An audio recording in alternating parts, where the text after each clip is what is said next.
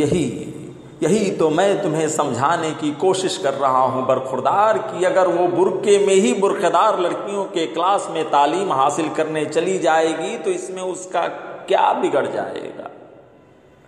लेकिन मेरी समझ में तो यही नहीं आ रहा कि तुम लोग ये क्यों नहीं समझना चाह रहे कि मेरी तालीम हमारे इबादत को और खूबसूरत बना देगा।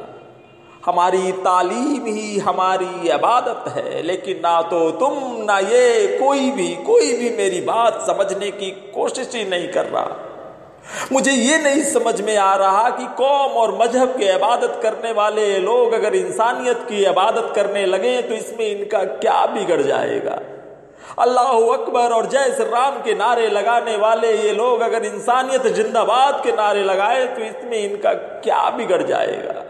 वो मादरे वतन वो मादरे वतन जो अपना सीना चीर कर हमारी परवरिश करती है, अगर हम उस मादरे वतन को वंदे मातरम ही कह दे तो हमारा क्या बिगड़ जाएगा?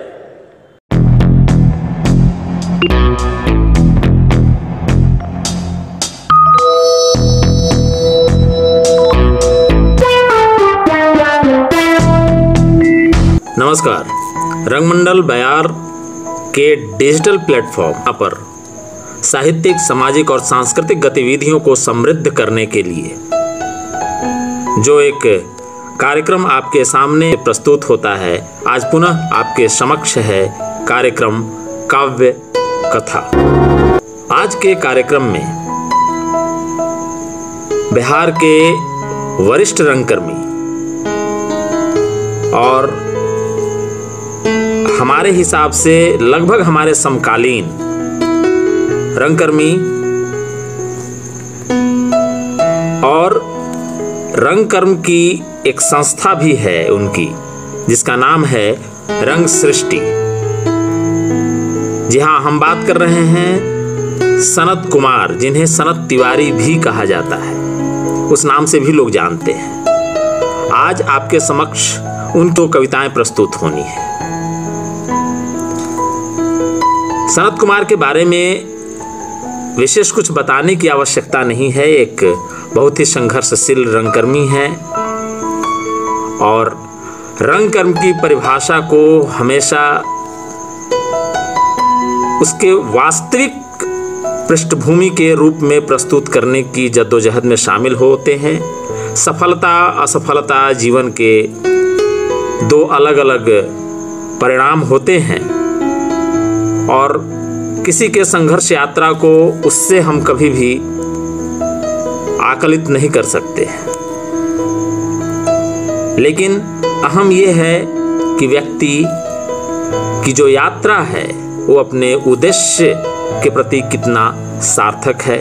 और निश्चित तौर पर जहाँ तक मैं जानता हूँ, सनत जी अपने इस संघर्ष पथ का जो उन्होंने अपने जीवन में चयन किया है, उस पर सतत संघर्षरत हैं और हर पल अपने उस मंजिल के तरफ़ बढ़ते ही जा रहे हैं।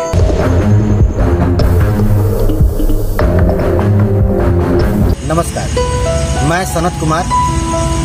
बयार द्वारा ये जो डिजिटल प्लेटफॉर्म तैयार किया गया है, जिसमें खुलता आसमां काव्य कथा आदि के द्वारा चीज़ों को जो लाया जा रहा है, जो संयोजा जा रहा है वो एक सुखद और बहुत ही बेहतरीन काम है। इसके लिए मनोज मानव को मैं बहुत ही धन्यवाद देता हूँ। और मुझे तो ये पूरा पूरा जो डिजिटल, डिजिटली जो रिच किया जा रहा है, वो एक इतिहास को संयोने जैसा एक काम है और बहुत ही सुखद है और बहुत ही इसके लिए बधाई के पात्र हैं मनोज मानव। कविताओं के बारे में विशेष कुछ चर्चा करने से बेहतर है कि हम सनत कुमार जी को सीधे सीधे सुने। उनकी दो कविताएँ। मेरा गर्व कलाकार। उसे छीन लेने को तैयार, सरकारी मंच रोशन करना हो यदि तो कलाकार दुनिया का सिरमौर। ज्ञानी, कला संवाहक, प्रणेता प्रणेता हो संकट में जब सूख जाते हैं हलक का पानी। आँखें सुर्ख होते हैं लाल। कलाकार तो पूरा जग है।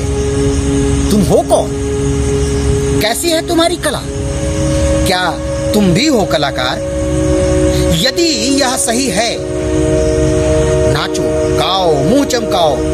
करेंगे मूल्यांकन? परखेंगे तुम्हारी चाल।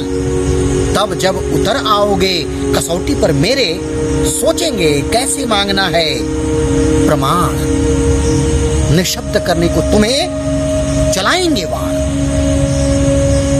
क्या करूँ? कहाँ जाऊँ? मनुष्य भी होता है, जिन कारणों से परेशान, कलाकारों को मानवीय पीड़ा सताती है। कर तपस्या जिसे अर्जित किया, उस पर गर्व करूँ? अंतः तो कहता है, मेरा गर्व कला कर मेरा गर्व कला कर तो उम्मीद है आपको हमारा आज का काव्य कथा का ये अंक आपको निश्चित तौर पर पसंद आया होगा। बस आपसे एक ही आग्रह है कि आप हमारे